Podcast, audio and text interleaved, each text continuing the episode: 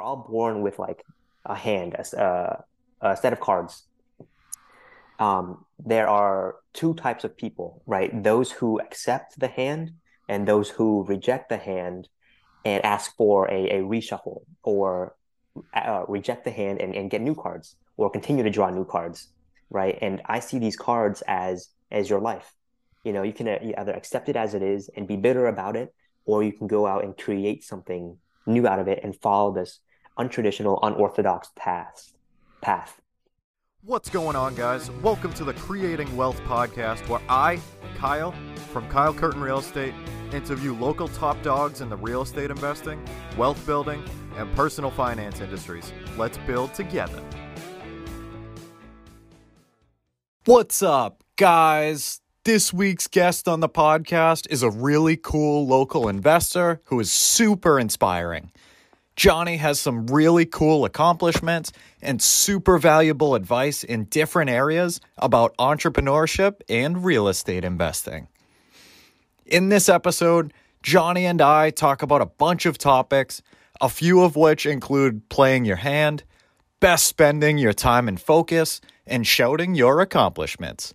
There's so much to absorb in this episode, and I hope you enjoy it.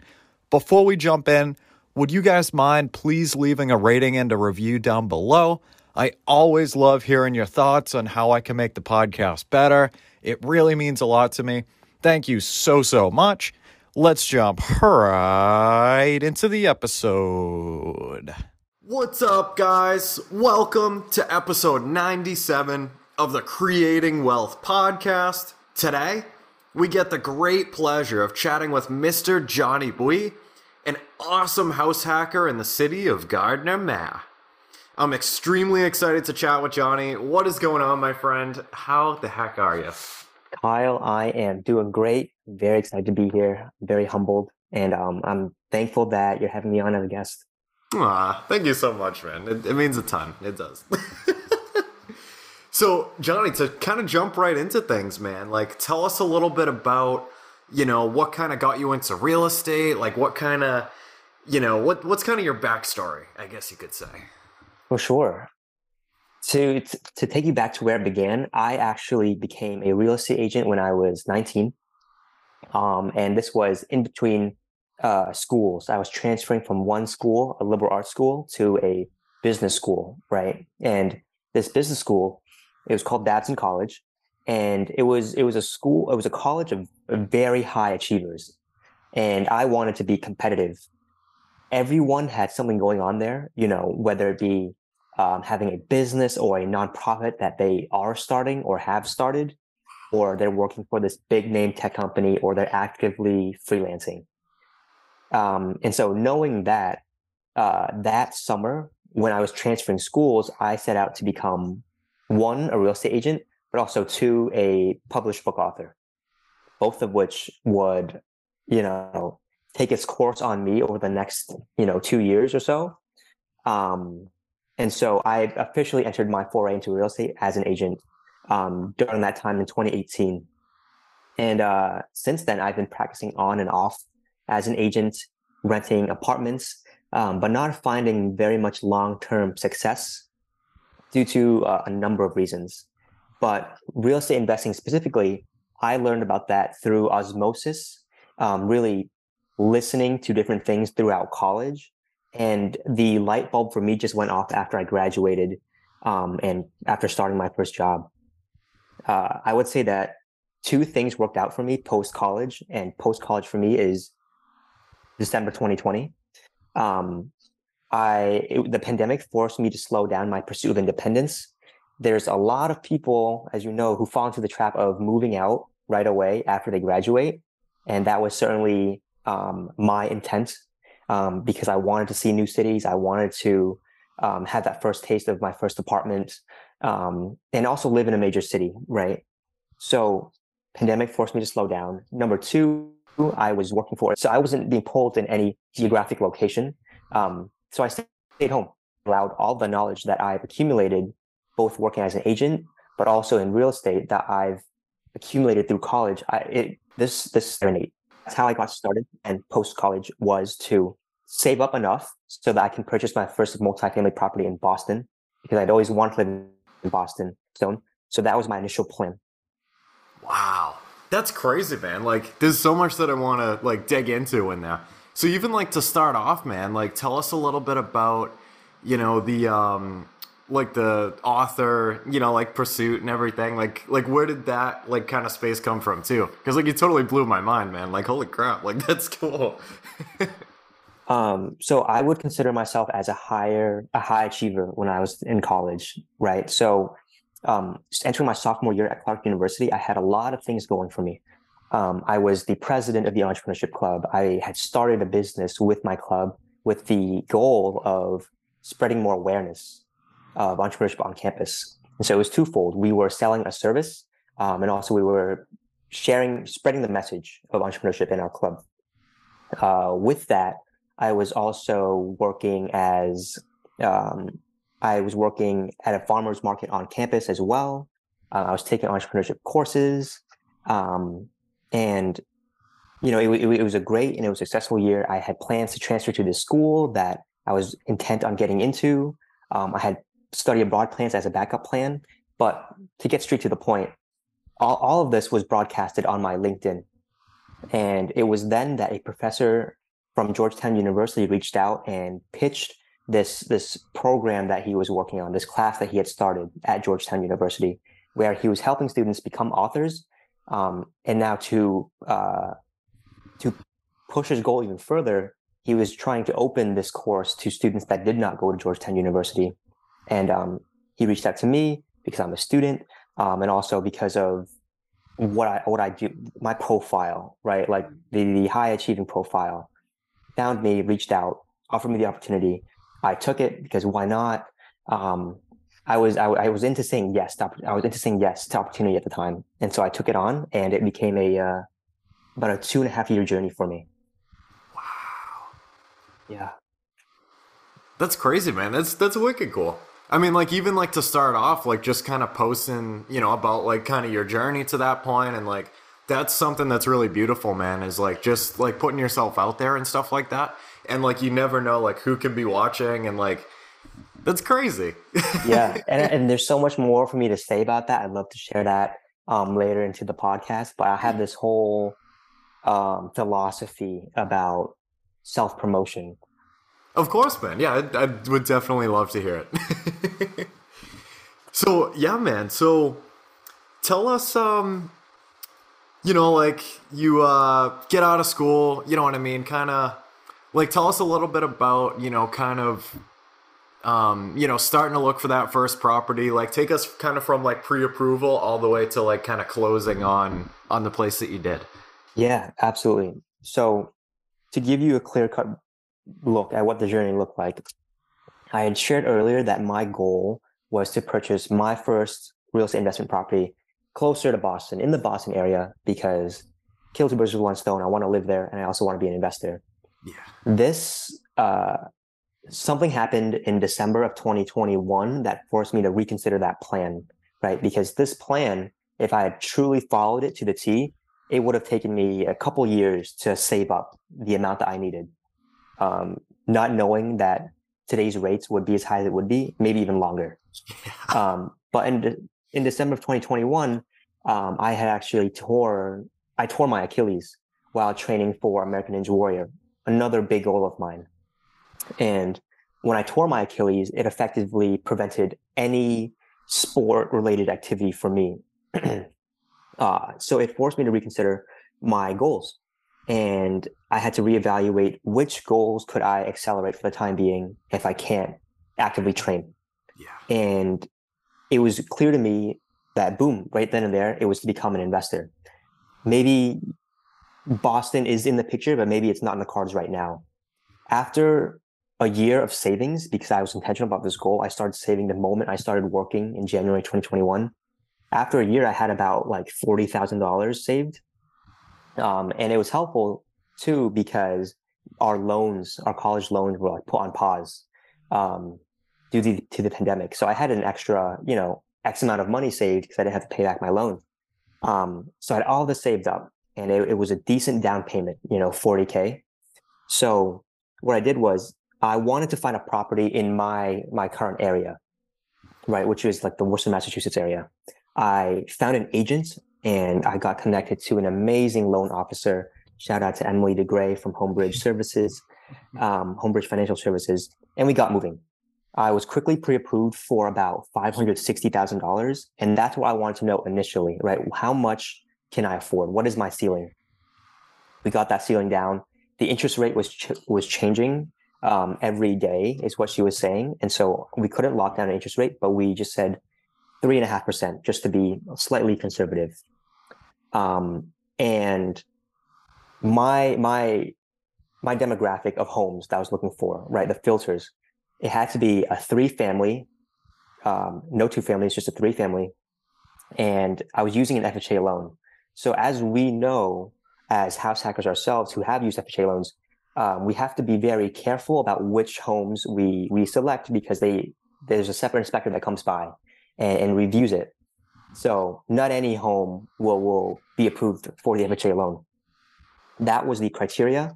In addition to the 70% rule, where rents will have to be like the mortgage would have to equal 70% of what you collect in rent. Yep. And for my FHA loan, we used projected rents. So it wasn't current rents that we were looking at, it was projected rents.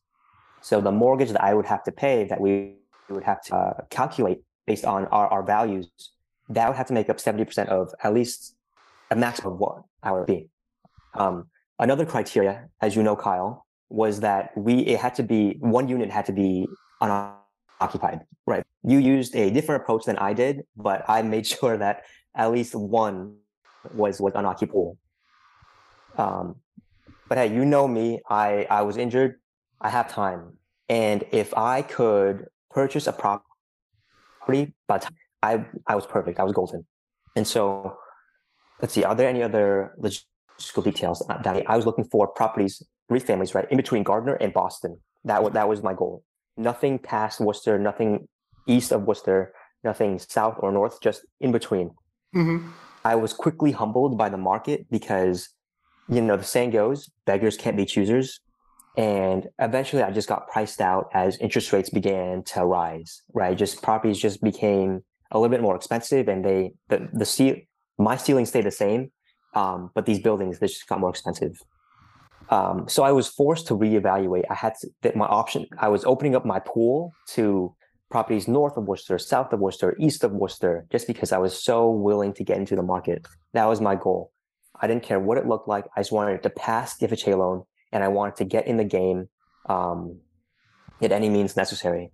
So after 4 months, countless weekends, right, of showing up to open houses, crutches in arm, a cast, a boot on my foot, walking through the entire building, running the numbers with my loan officer, and several rejected offers, I got smarter about how to craft a good offer. And so the moment came where I put a good offer in place after learning from my mistakes, and it got accepted. And that's the house that I would be living in now if I wasn't, injured and at home. Wow. That's nuts, man. No, I totally agree.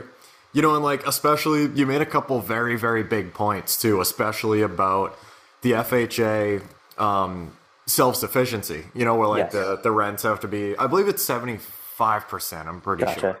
But yeah, it's a really interesting, I guess, I want to say curveball, but it is more of a safety technically, for the bank or whatever. But it's really interesting, because, we hear from all over the place, oh, you only need 3.5% down, FHA, you can do that everywhere.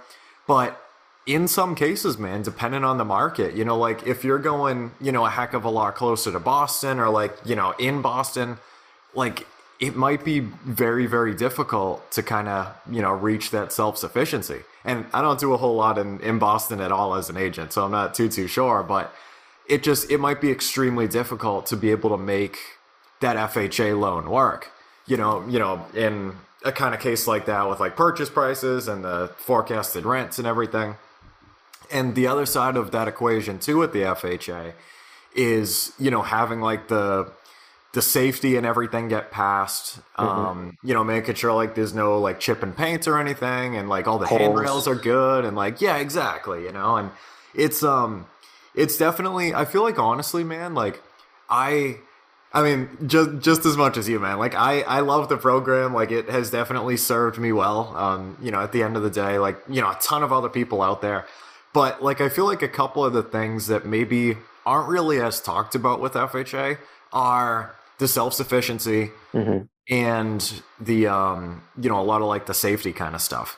Yeah. Cause I mean, yeah, like, you know, that's great that like you only need, you know, 3.5% down plus closing costs, but also like it still has to meet a couple guidelines as well. You know, yeah. Like, and if there's one more, like, yeah. If there's one more thing I can add to that, it's the fact that, you can't use it.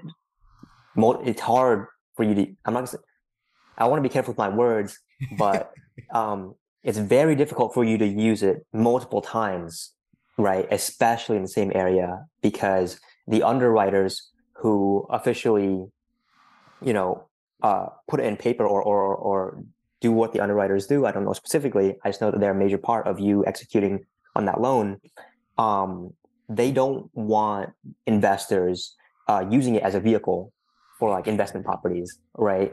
And so if I were to try to use it again after refinancing out of my current FHA loan in Gardner, I would run into a lot of hurdles in doing so, because I may not have a good reason to buy another property in the same area with that same loan, because I'm no longer a first-time home buyer, and that would be the struggle. So unless I had a really good reason to, I would run into a lot of difficulty in trying to use it again.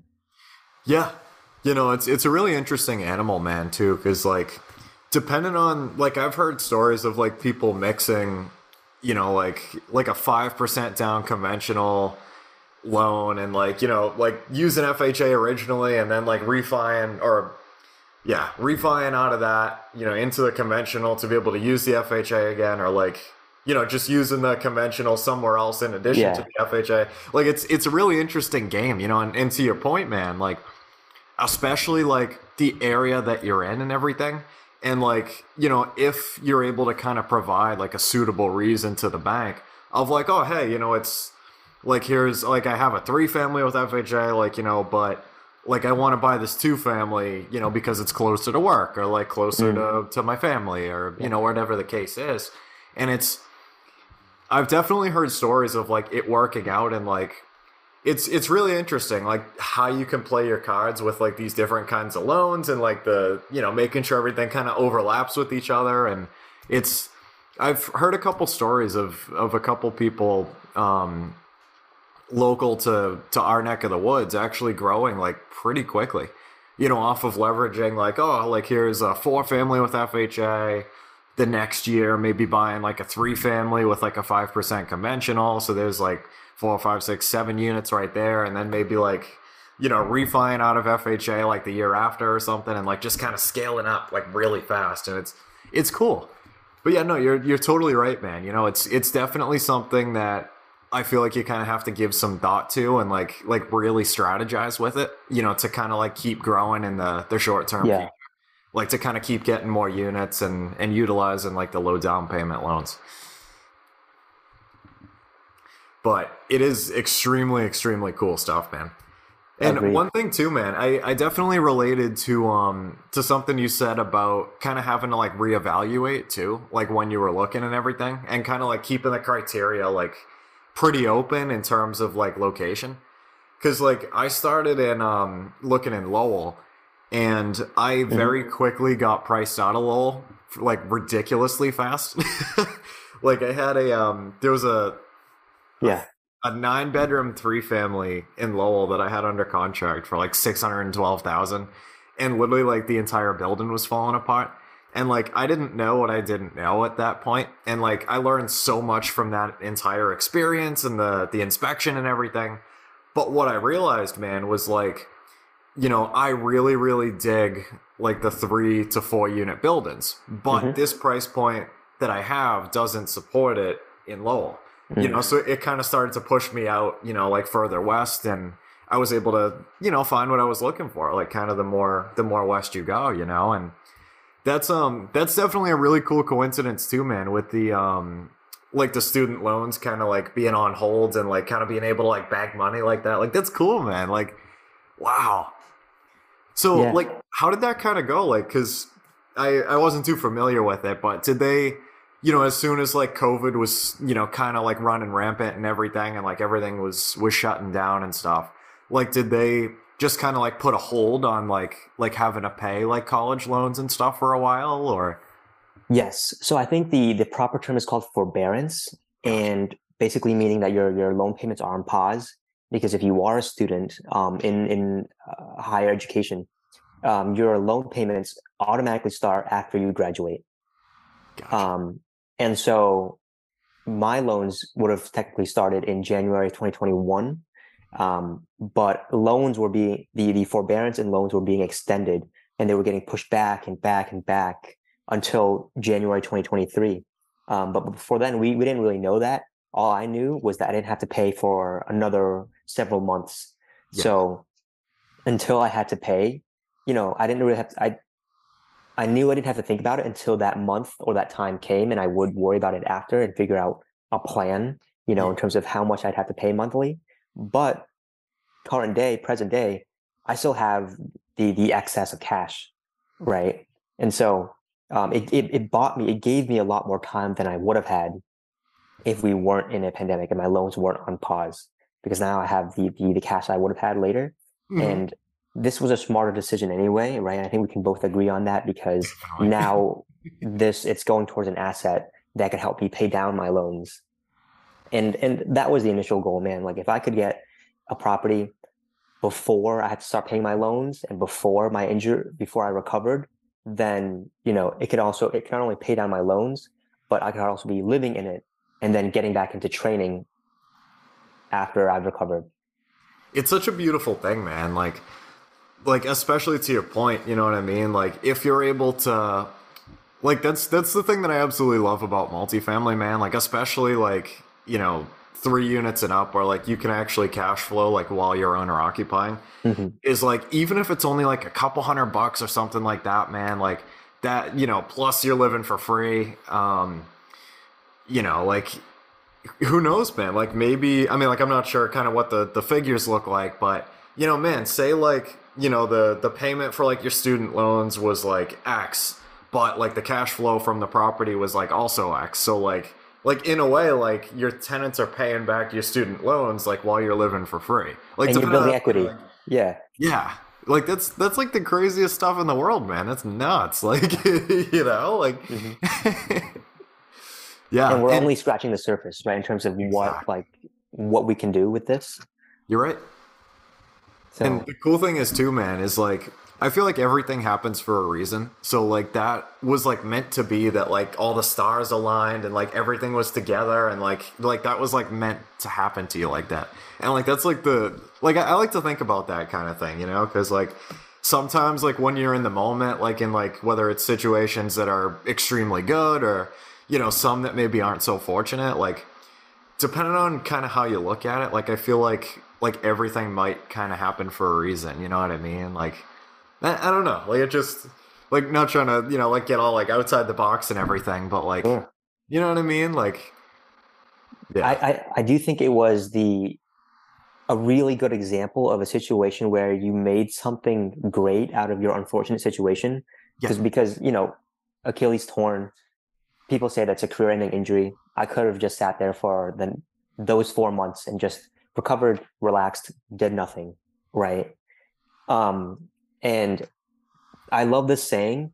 Apparently, it's by Abraham Lincoln. I don't know if I believe it.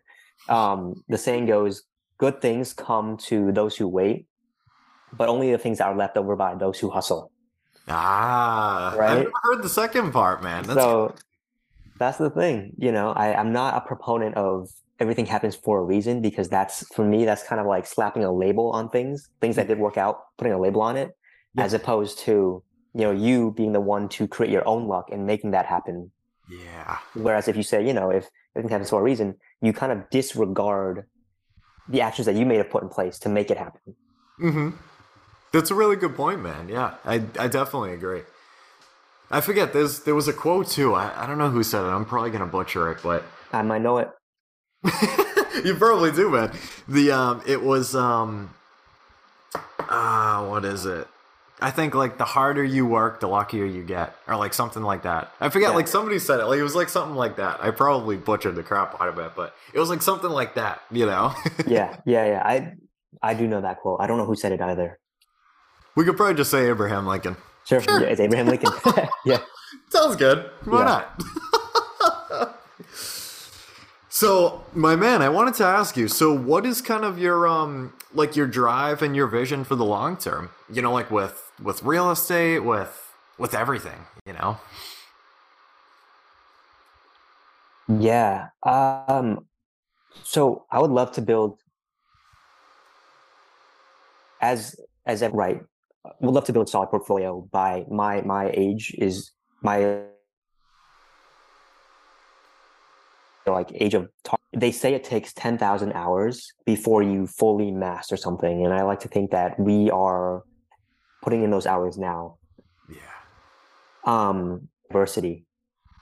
So I value geography, right? Different states, different cities, different towns, different countries, right? 2 families, 3 families, 4 families, single families, condos, and eventually like large apartment complexes, diverse lease terms, short-term rentals and long-term rentals, and maybe even like medium-term rentals, like in the sweet spot in between. Goals right now, or I guess for the future, is my parents immigrated from Vietnam in the 90s, and the house that my dad grew up in with his siblings and my grandfather and my grandmother, it was given to my dad's youngest sibling, his half-brother. His half-brother actually sold that house that my dad grew up in. And so I don't know the address right now. I don't know how much it's valued at. But one day, I hope to buy back that house by any means necessary. I don't have the financial means to do so. But once I'm in a position where I am able to, you know, I hope to acquire that property back and keep it in-house. Wow. That's super cool, man. I love that so much. Mm-hmm. So I think it would just mean a lot. And I think I would really feel like I've made it once I'd done that. Yeah. That's the coolest thing in the world, man. Like I'm just trying to like imagine, you know, like just like the look on like your dad's face, like, oh hey, like look what I bought. You know, like like, oh, look familiar, huh? You know, like wow. That's beautiful, man. Like that's like I love that type of thing. Like, especially, you know, like when people have those kind of goals that are like so sentimental and like it's so real, man. It's nuts. Yeah. And another thing, man, we were talking earlier about the peak of the iceberg, right? Like leveraging real estate, having it pay off your loans, among other things. Yep. One other thing in the short term that I'm looking to figure out within these 10,000 hours that we're putting in is understanding how to burr a property, right? Like really understanding how to rehab a property, because I think that's when we get to break into the iceberg and get down to like a deeper level. Because I think to be able to know, to understand how to create value out of like dirt, out of something really, really bad. Yep. And then, you know, turning it into something beautiful, refinancing out of it, pulling out all the cash you put into it. I think that's just such a game changer. And, you know, I would consider myself a beginner right now because I didn't do that, right? I just used the FHA loan. But once I know how to burst something, that's the next thing I'm focused on, because that's how I think I can effectively scale. It's just buying these broken down properties and then like burning it back to life. Yeah. I think that's key. And I think that's more sustainable to building a faster building my portfolio faster rather than just buying fairly turnkey properties. Mm-hmm. Yeah, I definitely agree, man. Like that, the skill of like rehabbing, like I totally agree with you, man. Like I was kind of in the same boat, you know, like I got like a, you know, had like an idea of like a couple things that like I needed to pay for and like got quotes and whatever. But like, I feel like having that eye to like just be able to look at stuff and be like, oh, well, like, you know, that bathroom's going to be like $6,000 to reno. That's going to be like $3,000 to fix that. Like, you know, and just kind of being able to have that, have like the vision, you know what I mean? Of being able to to just like see the value and like, you know, like look at a purchase price, like look at the situation that you have, like, oh, it'll be like, you know, $6,000 for like an electrical panel. Like, you know what I mean? Like, yeah, it's such a beautiful thing. And like, I feel like not a lot of people, you know, really like have something like that. Right. And like, especially like, I wonder if that's kind of one of those things that like over years and years of like, you know, trading properties and like, you know, being different parts of deals and everything, like you're just going to kind of pick up from over time.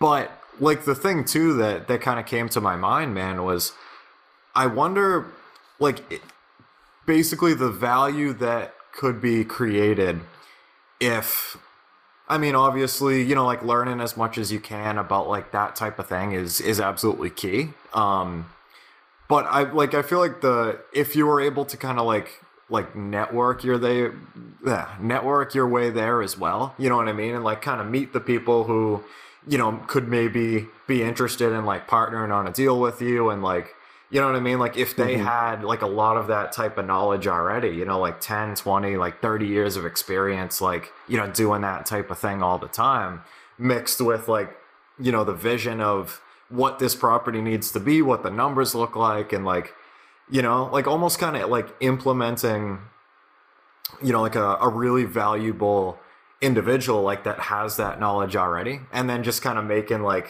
crazy value and then like splitting it, you know what I mean? Like I do. I know exactly what you're saying.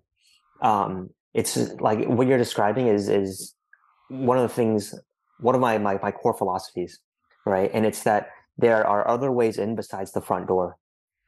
And what we are on the same wavelength about is, you know, maybe entering through the front door is accumulating several properties in your portfolio and then learning how to rehab a property through all these different individual experiences you have. Whereas entering through like a window or the back door or the basement is meeting different people who have done so already and learning from them, either actively by shadowing them or working with them in a deal. And then to your point, separating once you feel like you have that eye, right? And you understand what it is, how much it costs to fix XYZ, what materials you may need, or who you might need to call. Exactly. And that's something that I've been very obsessed with for a while, man, is like basically, you know, because it's really interesting because, you know, like when it comes to, I mean, say even like, you know, buying like a property you want to flip or like buying like a buy and hold, like if you think about it, man, like there's roles out there and like companies for like every single portion of that deal that you would need, like just like totally theoretically speaking, right? Like if you needed like a whole entire property painted inside, outside, like there's a company for that, you know? Like if you have like a ridiculous amount of like mold or like mice or like, you know, whatever that is, there's companies for like literally like all of those things, you know? And like it's almost like I don't know. It's just, it's really interesting, man. Cause like you can kind of create that team and like kind of like put in the pieces and everything. And like, it's something that I think about often actually is like, what's the actual thing that like you want to like put those 10,000 hours towards in like try and like master, like for you, you know what I mean? Like, is it like kind of creating the team of people who can like do a lot of that type of stuff? Or like maybe, you know, kind of like being the visionary for the project and like just like having like a really hands-on, like learning as much as you can, you know, because like and I don't know, man, like it's just kind of this concept of like playing to your strengths. Exactly. You know, and like what's like the smallest thing that like if you put like all of your time and your vision and everything towards that and like delegate out everything else, like what does that look like, you know? Like if it's like, you know, like people like find deals for you or whatever. And like, you're the one where like your like prime strategy is to have the team built and like have the communication and like the GC can run his thing and like manage all the contractors and like the attorney does their thing. And, you know, and like, you're kind of like orchestrating like this big, like next level, like project, you know? Yeah. It's, I don't know. I think about something like that often. Like what's the actual like part of the deal, like do I want to like really focus in on and like be good at that part? You know, because like the carpenters like kick ass at carpentry, hopefully. Mm-hmm. Yeah. Yeah. You know, like the plumbers kill it at plumbing, right? Yeah. Like what's the kind of role that like you want to fulfill, you know? Yeah. Is that a rhetorical question? Or is that a... Probably. you can take a stab at it if you want, but I'm not really sure where I was going with that, to be honest. No, I think it's a very important question. Like, where do you want to put your time? Right? Yeah. Because there are these people that you've named, plumbers and carpenters, who have their own strengths that with you who spent that same amount of time that they did understanding their craft, you know, it wouldn't make sense for you to try to make up that lost time because there's... Exactly. It's better spent elsewhere. And your question is, where is that elsewhere? Where is my time better spent? Yep. And as you know, it's unique to every individual and their goals. My goal, I don't want to be known as a real estate investor. I don't want to have a large scale operation. And so my goal would not to, I guess, grow an operation large enough for me to outsource a lot of work to different people. Yep. My goal specifically, I don't know what my number is in terms of how much income I want to make on a monthly basis in terms of passive income. And I don't know what the number is in terms of properties I want to have. But for me, I think I found where that elsewhere is. And that elsewhere is,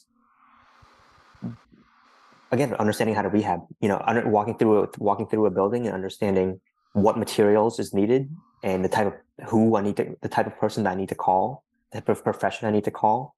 And I mean, if I could estimate the cost, that would be great.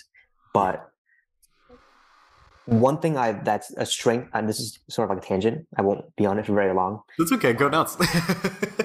A strength that I've developed myself and have come to value is, generally speaking, I usually always know what I want and also what I need to know next. Yeah. Right. And so I'm very keen and I'm very focused on that. Though that idea of building that eye to identify what material is needed and who to call to fix it, that's what I'm intentional and about and focused on next. So I'm not focused on like learning the skill. I'm learning about who do I call and what do I need. Yeah. And I think that will lead me to my next stage and becoming a more seasoned investor. Mm-hmm. And it just, you know, works with my goal in that I don't see this as being a long-term thing for me. I don't see myself spending my entire life becoming an investor. Yeah. I love that, man, honestly, you know, because to your point, like every single person has like a different vision like that. And I think that's super cool, man. Like, especially like just to kind of like really dig deep and have that like rehab type of knowledge and just be able to see the value, you know, where others might not be able to.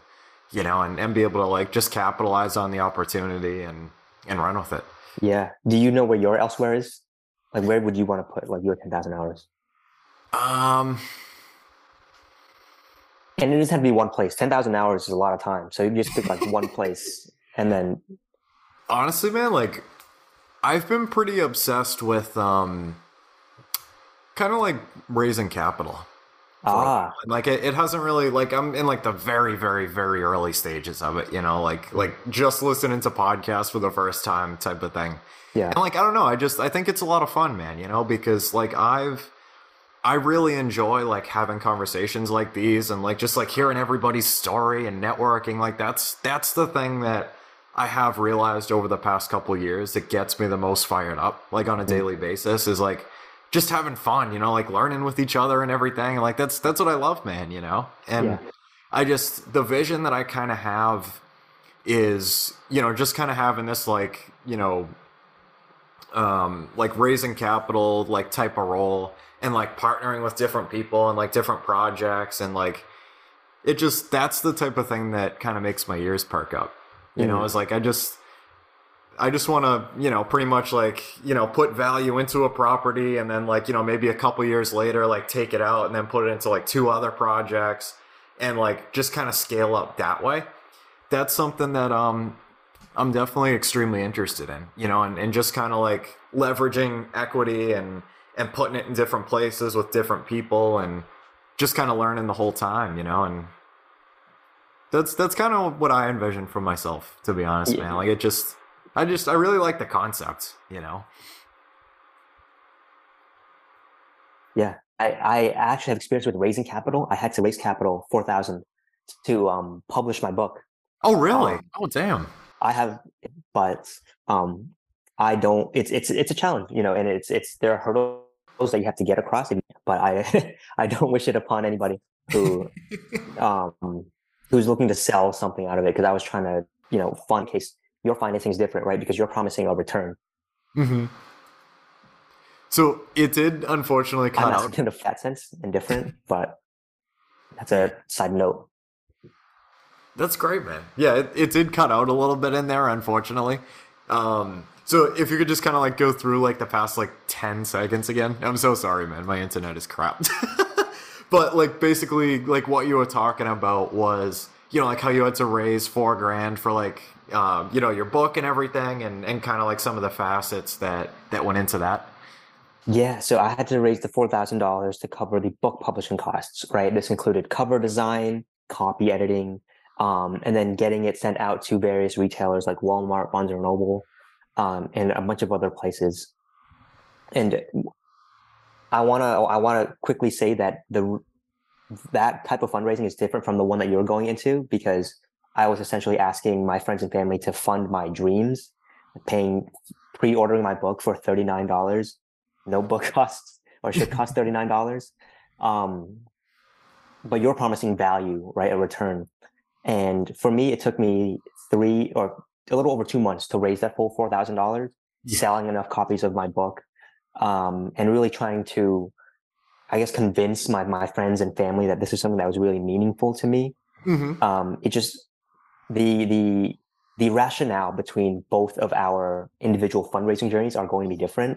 But I just want to say that it was an interesting and it was a long and difficult journey. And I definitely learned a lot about myself in that process, learning how to ask for help and not being conservative in my approach. Because, you know, once you start fundraising, you'll understand and learn how many people you've met in your entire life, how many people you have to reach out to.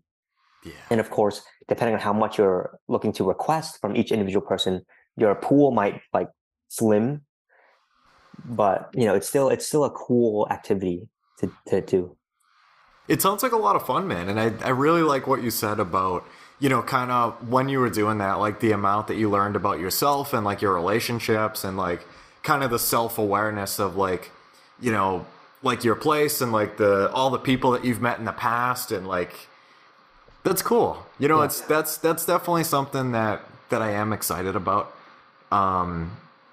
You know, for whenever that kind of happens, you know, it's like, I kind of picture, and I'm kind of curious, you know, what your thoughts on this are, man, because like you've been there, but like what I kind of picture, like when doing this is a lot of like, you know, one-on-one, like type of like coffee shop kind of conversations and like, you know, presenting an opportunity and mm-hmm. like shooting the breeze about it. Like, that's kind of what I picture from like a 10,000 foot view, but I don't know what that looks like yet. So how did that kind of go for you, man? Especially with like friends and family too. That's definitely something I want to get into in a minute. Yeah, because I was raising like a smaller sum of money than what you would be raising for. Mm-hmm. It wasn't like those intimate one-on-one conversations. Some were, yeah. But for the most part, it was mass texting, mass emailing. Yep. Because I was only looking to raise either between $15 and $39 from each individual person. And because it wasn't a significant sum of money, I thought it just warranted, you know, a brief description of what I'm working on, a link to my Indiegogo, and then me just asking them if they would be interested in supporting me. So there was less at stake in terms of how much they were going to give up to help me in that sense. Mm-hmm. Yeah.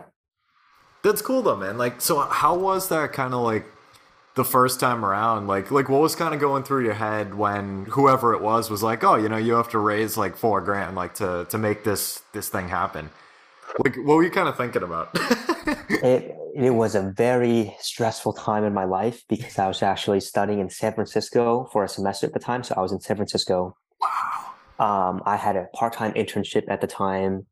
I was a full-time student there as well. I was taking classes and I was working on one big consulting project that took up most of my time. And then, halfway through my journey of fundraising, I learned that my grandfather had passed away. And so it was just an emotional roller coaster because I had, at the end of month one, I'd raised like $1,900, $1,700. Yeah. All these things going on, and I'm stressed out. I have to fly from NorCal to SoCal for the funeral, and I don't know what I'm gonna do. I have another $2,100 to raise. I feel like I've asked enough people. I already feel like a burden because, unlike what you're proposing, this is not going to be an opportunity for you, really, right? You're getting a book in exchange. It's just. It was easily one of the most troubling or difficult times of my life. And it ended up working out because I saw my family and they realized I was fundraising. And so they offered to help me out, which boosted my campaign further and got me closer to my goal. Mm-hmm. But the amount of pressure that was on my shoulders then, because of things that were outside of my control, it was, enormous, to say the least. I can just imagine, man, those kind of periods where you just have so much going on and you just feel like you're getting absolutely crushed are definitely troubling times. Yeah. Yeah. Wow. But whenever you're ready, would love to learn more about your conversation. I build presentation decks for a living. That's my occupation. And so presenting it as an opportunity, that's my bread and butter, right? Putting together proposal decks for potential clients and offering them a means to, and in this case, it would be offering an extra return on the capital they're investing in you, right? Wow. That's crazy, man. That's awesome. Wow. So, man, when it came to, because I was curious, so what was your book about, man? I'm extremely interested in your book. Good question. My book, it was about young entrepreneurs.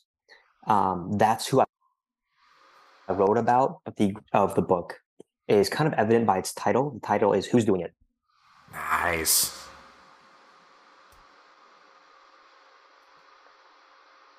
Who is really going out there and pursuing something that they are passionate about?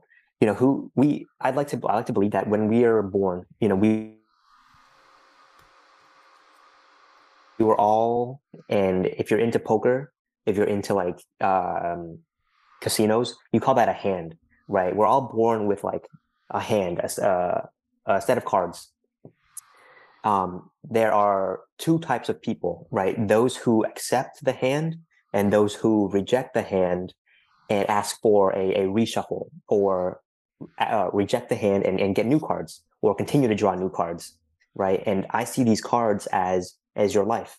You can either accept it as it is and be bitter about it, or you can go out and create something new out of it and follow this untraditional, unorthodox path. And very easily, every single person, every young entrepreneur that I interviewed in that book rejected that hand and went on to create or do something completely amazing in their own local community.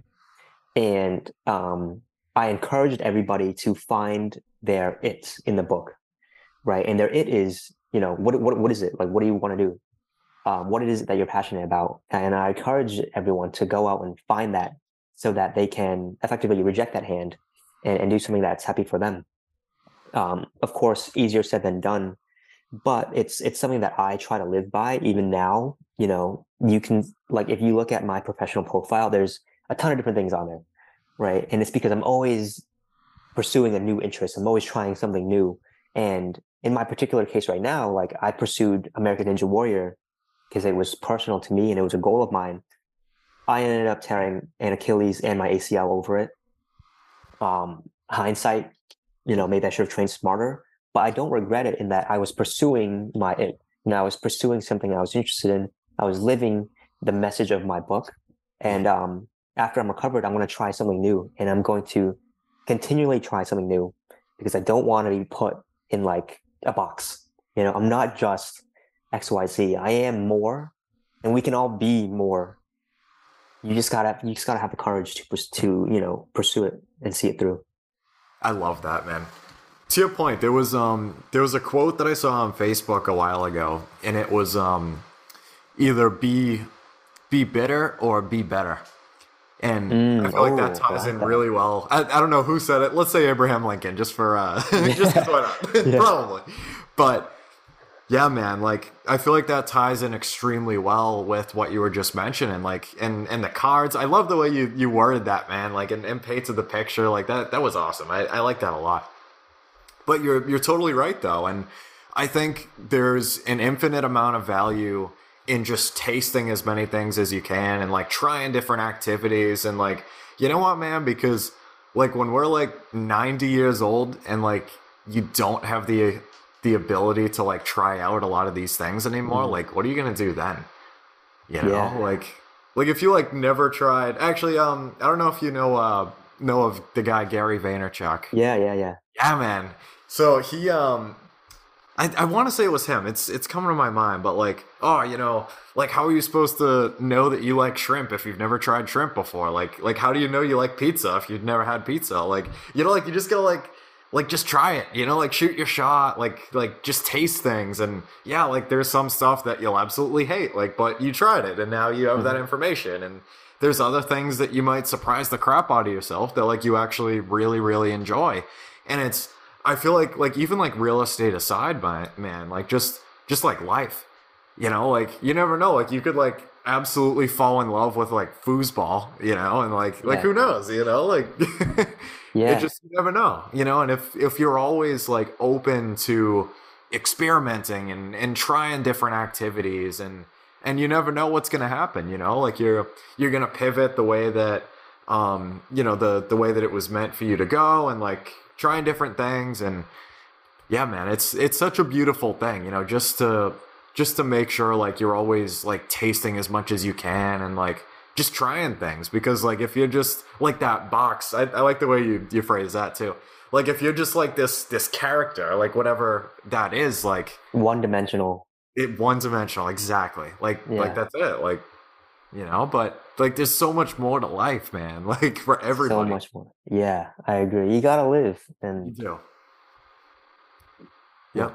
I totally agree, man. We just connected. We did. on that wavelength. We did. Yeah. I think we just became best friends. Yeah. So I got a question for you, man, that I always like to ask everybody that comes on. That question being, how do you define wealth? I was prepared for this question. Partly because you sent me the questions ahead of time, and partly because it's in your title, your podcast title. Fair enough. So I think I would define wealth in two ways. So in two words as passive income, in a longer form statement as the financial position of not having to actively work for your dollar. Alternatively, synonymously, the state of being where your living expenses are covered by your assets. Yeah.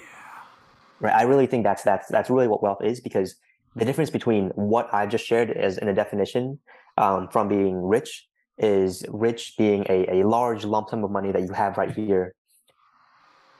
And we'll just say that we'll assume that it's growing because it's in a bank and it's collecting interest. Whereas it's it's the same amount coming into your bank account every week, and they're given to you by your assets. Just we like there's really, I don't want to overcomplicate it. I don't want to. That's my definition of wealth right there. No, I like it a lot, man. I do, and like especially like. The thing that's cool too is, from a lot of the stories like that you tend to hear, like in this kind of space of like once the the financial part, you know, starts to become, you know, less of an issue, I guess you could say. Like now, you know, all of a sudden, like your time freedom opens up, and like, you know, if you have more time, like that gives you more time to like taste different things and different activities, like kind of looping back. And then, you know, like now all of a sudden, like you might be able to exercise every single day. And like, it's like, just like the balance and like the, like, it's so cool, man. Cause like, it's so much bigger than like just the money, you know, it's almost like what comes from like the back end of that, you know what I mean? And yeah, just like being able to live like the way that you desire to. And yeah. Yeah. And there was a thought that just came to mind as you mentioned that, it's like, it's being rich is almost, in my opinion, like an older, more traditional form of being working, right? We work every single day and we build up our savings and we put enough into our retirement so that when we reach a certain age, we have an amount of money, a lump sum of money to fall back on. Whereas, you know, if you're working to become wealthy, sort of like a new contemporary type of thinking mindset, you're working, and as you're working in your younger years, you're building assets. And so, yes, you are creating something. You're creating wealth for when you retire, and so you can fall back on it. But you're being a lot more active than if you were to just work and put X amount of money towards savings and your retirement. Mm-hmm. So you're at the end of the day, you're still working, but you're being a little smarter in terms of where you're putting these funds. Yeah, I totally get what you're saying, man. Like it's just kind of being more intentional. Yeah. Like, so doing the same repetitions as everybody else at the moment, but having a different intention of what you're actually doing with like the cause of why you're kind of doing that. Yeah. Yeah. I don't blame you. We're there. Like we're the same. We got that connection going on, man. Yeah. Yeah. I got you, Johnny. Dude, like it's funny because like I was talking to one of the guys that I work with yesterday. Like we were looking at our so at my day job, we have like a TSP. It's pretty much like a 401k or whatever, like type of thing. Mm-hmm. And I've thought about it because I've been with the company that I'm with now for like 3 years. And there's probably like, there's not much by any means. There's maybe like 10 grand or something like that in this like 401k thing. And I was telling him because the guy that I work with actually has a 3 family in New Hampshire. Mm-hmm. So like he kind of, you know, to some degree understands, I guess, like where I was coming from with what I'm about to say. And I told him, I'm like, dude, honestly, like I've thought about literally like just yanking all the money out of here and like, you know, getting slapped around with like the fees. Yeah. You know, like the prepay. Yeah. Like you know, taking the money out too early, fees and everything just to have control over that. Like, because like, I don't want to just leave it in a 401k, you know, type of account and like have somebody else take care of it. Like, no, like, you know, like I want to have control over my destiny. And like, I want to like, you know, I want that to be my responsibility. Like if I fail or not, like, I don't want to just like, you know, kind of leave it there and hope for the best. And I feel like that's something that I wish that conversation was had a lot more often, man, like just in general. And I mean, like, I know everybody's different and like, you know, not everybody is going to want to like, you know, have responsibility like that in their lives and like, you know, growing their assets on their own terms and everything and like kind of, you know, like working at it and everything, but at least to just kind of be presented as an option of like, oh, you know, like you could, you know, keep your money in like a 401k and like it's subject to market fluctuation and everything, you know, like most other assets are, but like, it's just kind of a set it and forget it, which for some people, like totally cool. Like that's great. It might take you years and years and years, you know, for it to kind of accrue and everything. But also like, there's this other thing that like, if you maybe like took that out or like kind of built it up in a different way, like you can actually have a lot more control and, you know, over like what actually happens to that, you know, like that's the cool thing with real estate too, man, is like definitely the creativity of like, you know, two people can walk up to a building and think like two completely separate things, have to like two completely separate plans, like cash on cash, like looks different for both of them and like completely separate strategies, but the both of them can still work extremely well. And like, it's just, it's control and like being harnessed in two different ways. And who knows the possibilities, you know, and instead of kind of, you know, just kind of leaving it there and hoping for the best and kind of having somebody else take control of it. But yeah. I don't know, you know? Yeah. Here's another angle from looking at it. Because I thought of the same way. Yeah. When I started working, I was intentional about what my allocation was going to be in terms of the money that I would save after all of the expenses I had. Yep. You know, how much was it going to be towards real estate? How much is it going to be put in a high yield savings account, and how much of it would be put into my Roth IRA or my personal savings account or my personal investing account. And what ended up happening was it worked out. A significant sum was to get delegated towards real estate. Yep. And then when it came time for me to speak to my loan officer, she had to assess like my collateral, right? Like, do I have enough saved elsewhere in case this deal falls through? And we were able to look towards my other, you know, accounts. And so my Roth IRA came up and my 401k came up, and they're like, you know, do you have X amount saved elsewhere? And I'll these accounts because I've been contributing to these for several years. And also you look into the details of your 401k or your Roth IRA.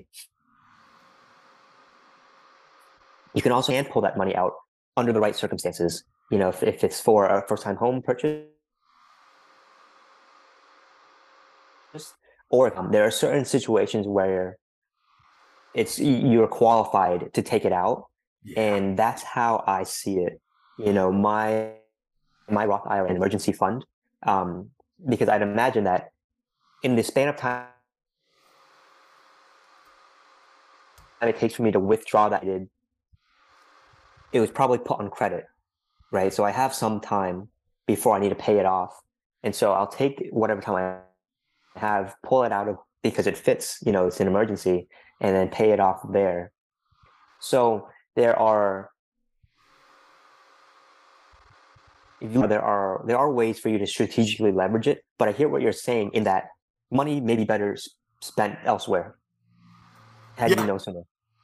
Yeah, no, I definitely agree, man. And like, that's a really cool, cool tip too, is like, if you have, you know, like some of those other accounts, you know, like a Roth or a 401k or like just a little bit of liquid cash, whatever it is, like if you go and you buy a property, like that stuff specifically can be used as reserves.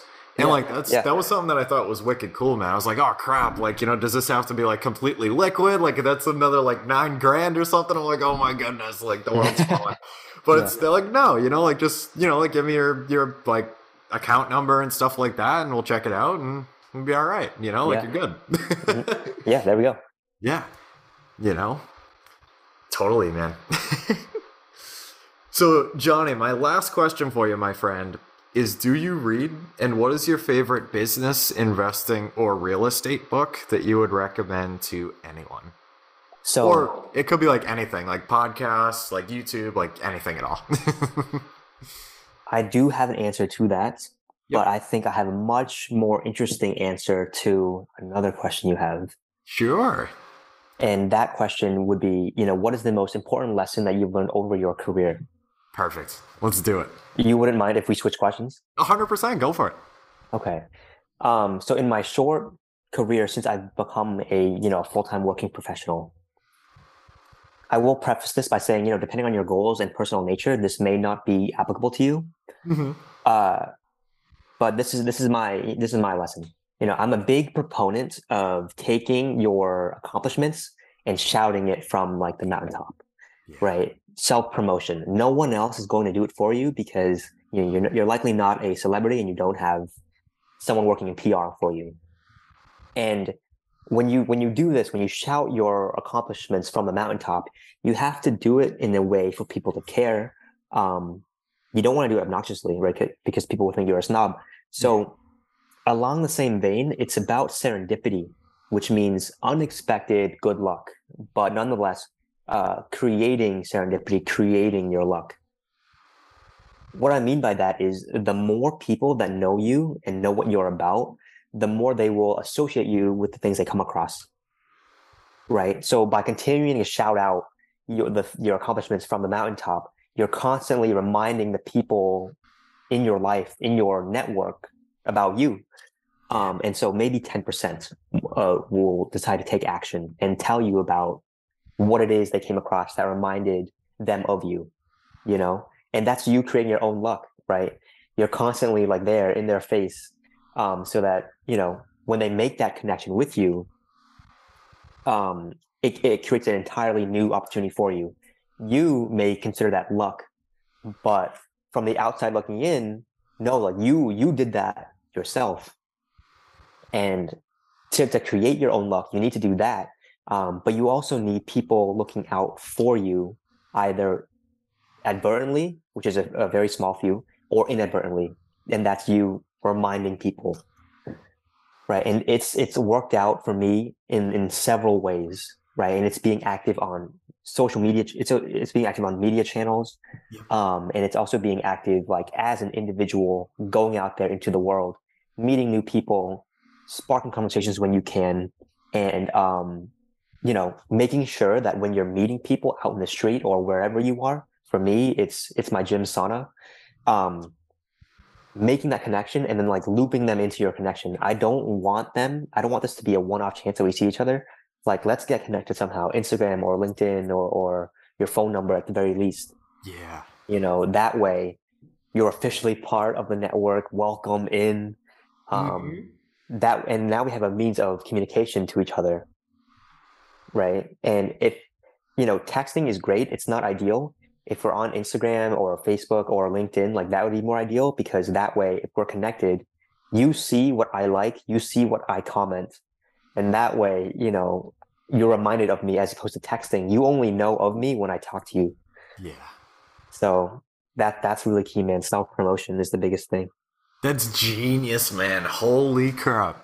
And yeah, like literally like looping back to earlier in the interview, man, like when you were talking about like, you know, first, like, you know, putting everything out there that you were doing. And then the professor from down south, like, saw that and, like, it, like, you know, got you into this program that, like, totally changed your life. And, like the proof is in the pudding. It's right there, you know? Like, it's, wow. That's super valuable, man. Yeah. And especially the thing with the sauna still blows my mind, man. Like, literally, like. Yeah.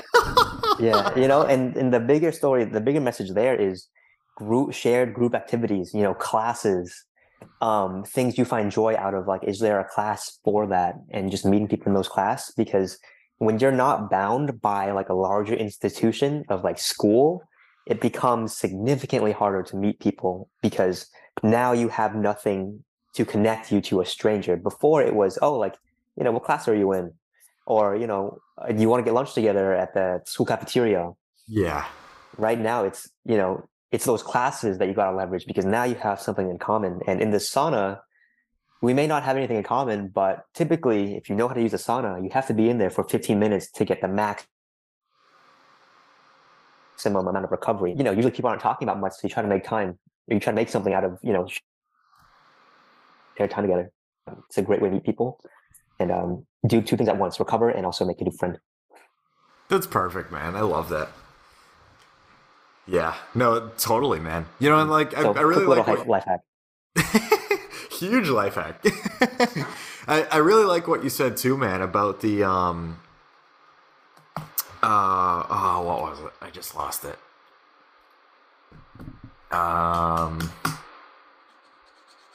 Like the icebreakers. You know what I mean? Like if, you know, like you're in school and everything, like you said, you know, like, oh, like what class are you in? Like, there's a lot to like talk about. Cause like there's that direct like relationship, like between like everyone that's in that particular class or whatever it may be. So like there is like something there to be able to like base a conversation off of. But as soon as you know, get out into the world and everything, it's like, oh crap. Like, what is that? You know, and like you almost have to create that icebreaker and just kind of like, you know, find that spot to connect, you know, to be able to like start those relationships and everything. And It's definitely interesting too with, you know, social media, man.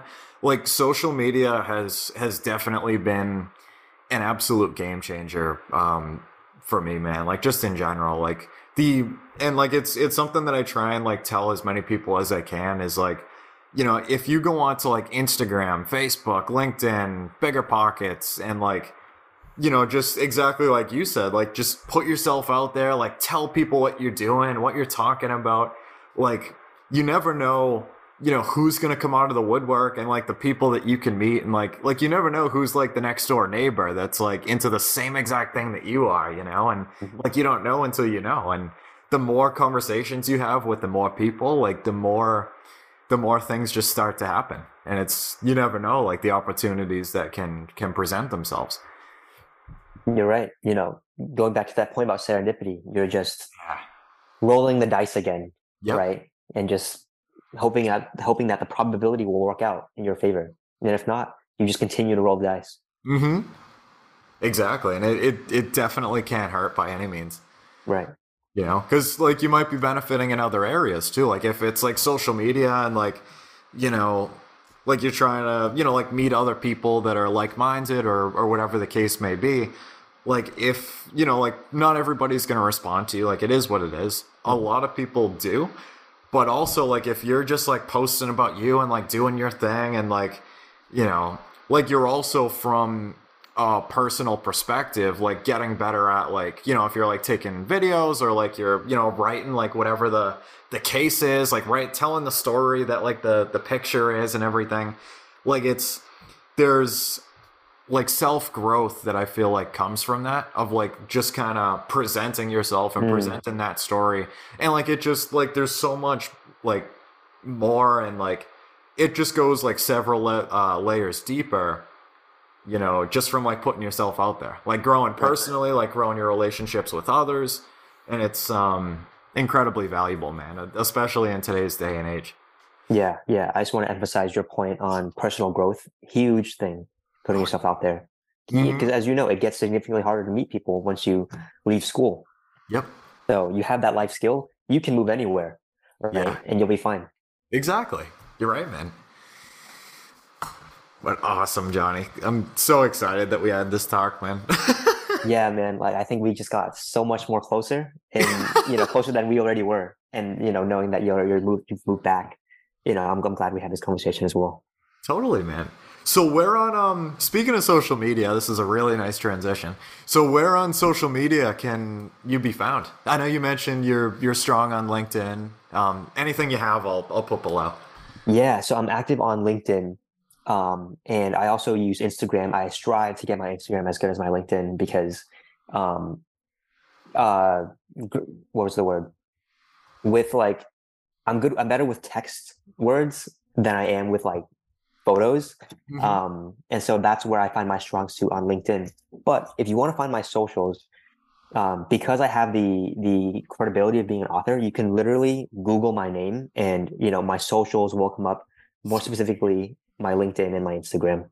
Hell yeah. Also, is your book on Amazon by any chance? Or like where can we get that, man? Kyle, man, you can get my book anytime. I have copies in the back. What? But for the, you know, and I'll sign it as well, because if you order online, it won't be signed. Gotcha. But you can find it anywhere from Walmart to Barnes & Noble, to Amazon and Kobo.com. There's a lot of different websites. If you just Google my name, it'll come up. If you go to my website, which also comes up when you Google my name, I've listed several ways to find it as well. So all of which to say, I'm not hard to find, and the book is also not hard to find. But awesome. Kyle, I got you covered. I can't wait to read it, man. We're going to make that happen. For sure. But alrighty, Johnny, thank you so much again, my friend. That was absolutely awesome. All right, guys, that concludes our Creating Wealth podcast episode for today. I want to thank every single person that has listened this far. It really means a lot to know that people can learn from me and with me as we build wealth together. Hopefully, you can take home at least one thing from this podcast that will improve your life just a little bit. If you could, please check me out on social. That's at Kyle Curtin Real Estate on Instagram, Facebook, and I'm on Biggerpockets.